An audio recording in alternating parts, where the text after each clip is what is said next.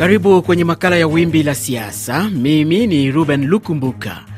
Msikilizaji, tunaangazia kufanyika kwa mazungumzo ya amani awamu ya tatu kati ya makundi ya waasi, serikali ya DRC, viongozi wa mashirika ya kiraia na wadau wengine, mazungumzo yaliyoanza siku ya Jumatatu jijini Nairobi. Mazungumzo haya yanafanyika baada ya kuanza kushuhudiwa kwa hali ya utulivu kwenye jimbo la Kivu Kaskazini kufuatia hatua ya waasi wa M23 ambao hawakualikwa kwenye mazungumzo hayo kusitisha makabiliano dhidi ya wanajeshi wa serikali FRDC baada ya mazungumzo mengine ya amani kufanyika jijini Luanda nchini Angola.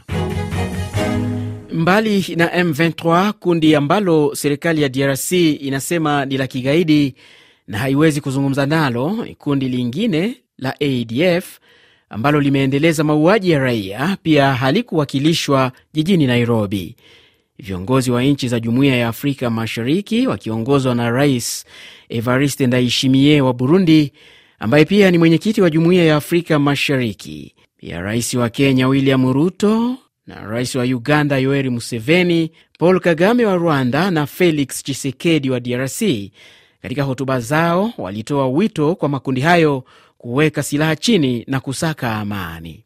Mratibu wa mazungumzo haya, rais wa zamani wa Kenya Uhuru Kenyatta, ambaye alizuru Goma hivi karibuni baada ya kutokea Kinshasa, na Goma huko alijionea mateso ya wakimbizi waliokimbia makwao kwa sababu ya mashambulizi ya waasi, alikuwa na kauli hii: wenzangu wa Kongo, unajua hii siyo mara ya kwanza tukutane, tumekutana.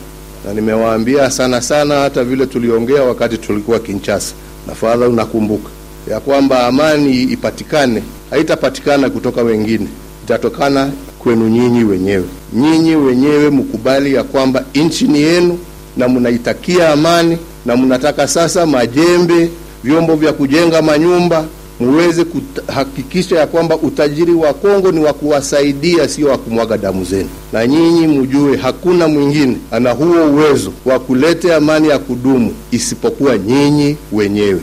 Yetu ni kuwasaidia.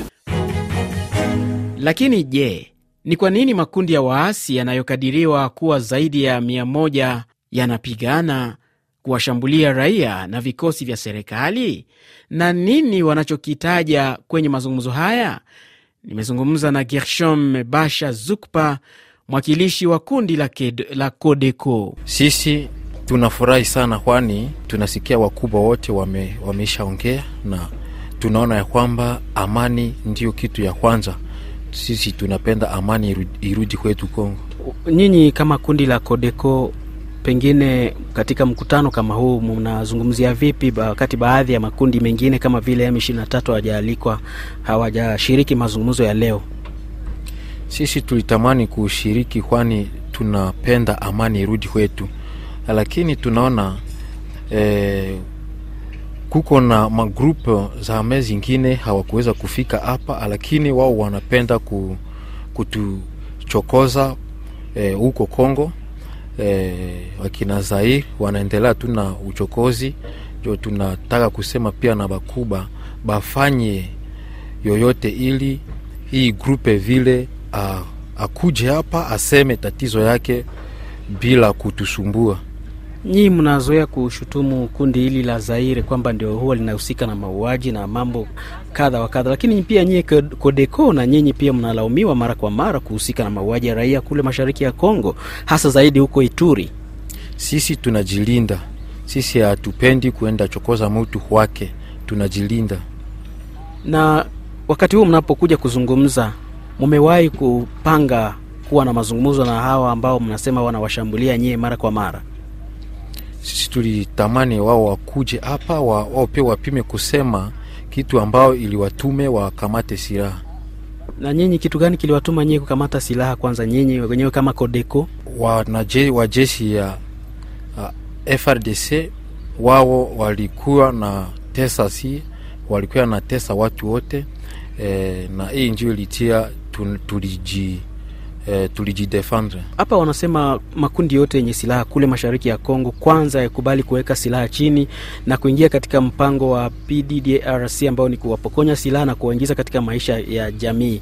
Nyie mko tayari kufuata mapendekezo haya? tuko tayari, lakini tunapenda government yetu apime kujibu mkataba ambayo tulisaini. Mkataba unasemaje? Sisi tunatamani wakubwa wa, wa Kongo wapime kujibu madai yetu ambayo tuliwapa kutoka 2020 Kati ya hizo madai ni gani ambayo pengine watu hawajui? tusamehewa kwa, kwa ajili ya makosa yote ambayo tulifanya, kwani wakubwa ndio e, walitutuma tufanye hiyo. Kama walikuwa na uh, kamata kila mtu kwa nafasi yake, hatungeingia ndani ya hii kosa. Nini matarajio ya wananchi wa mashariki mwa DRC kuhusu mazungumzo haya? Na je, wakati huu wanaona kuwa suluhu ya kudumu itapatikana?